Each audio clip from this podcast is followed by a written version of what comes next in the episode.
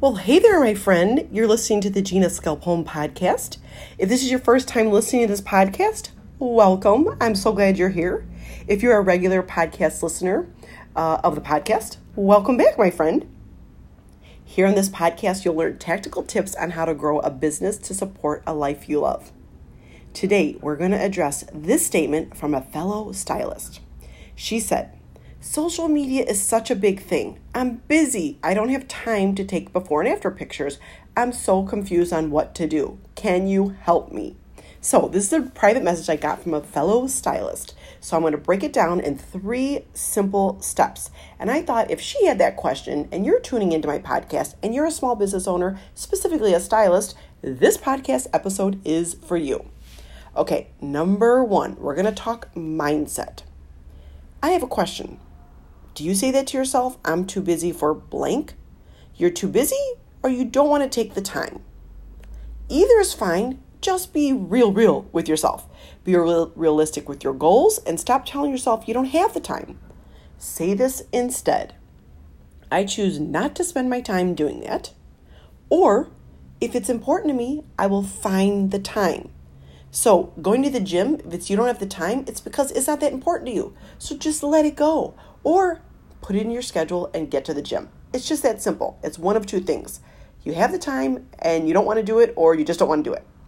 Number two, set yourself up to win, my friend. Look at your schedule this week and pick two clients that you could take before and after pictures on. That's it.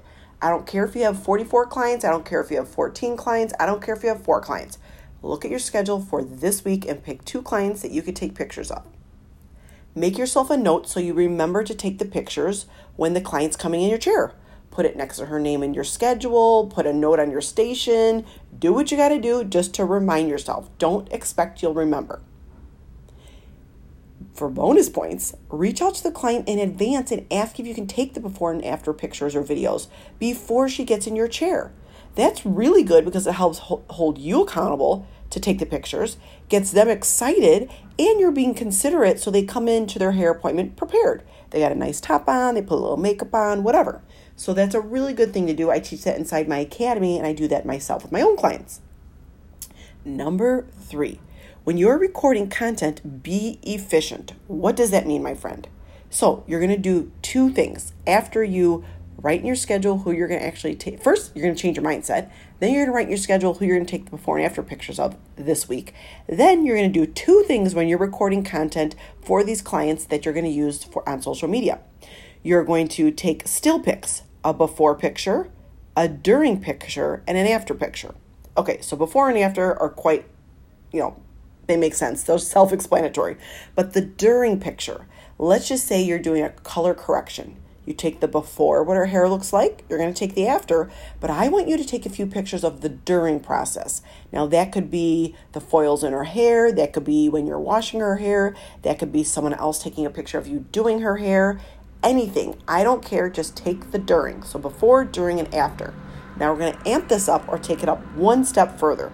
You're going to record a 10 second video of the before, the during, and the after so you can create an Instagram Reels. So, a 10 second video of the back of her head, the front of her head, the side of her head, whatever.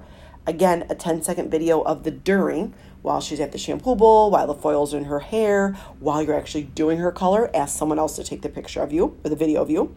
And then the after picture. And then you're to put those three segments together and create a 30 second reels.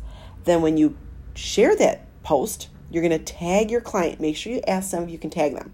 This way, it goes on her account, her Facebook account, account or her Instagram account or whatnot, and her friends can see the work that you've done. So these strategies make it simple, fun, and doable for a busy stylist. So I don't ever want you to say, I don't have time to post on social. I don't know what to post. This is the simplest, easiest way to combat combat that. So let's recap. Mindset, you're going to change your mind. You have the time if it's important. Two, you're going to set yourself up to win. Pick a few clients that week that you're actually going to do the uh, create the content on, take the pictures of. And three, when you're recording content, you're gonna be efficient. You're gonna take videos and still pics of the client. I promise you, this whole process will not take you more than a few minutes per week. Then you have the content saved to your phone and you can post it whenever you have a moment. So, my friend, If you're too busy to post on social media, I want you to try try these three effective strategies. I hope you like this podcast episode. If you did, please share it with a friend.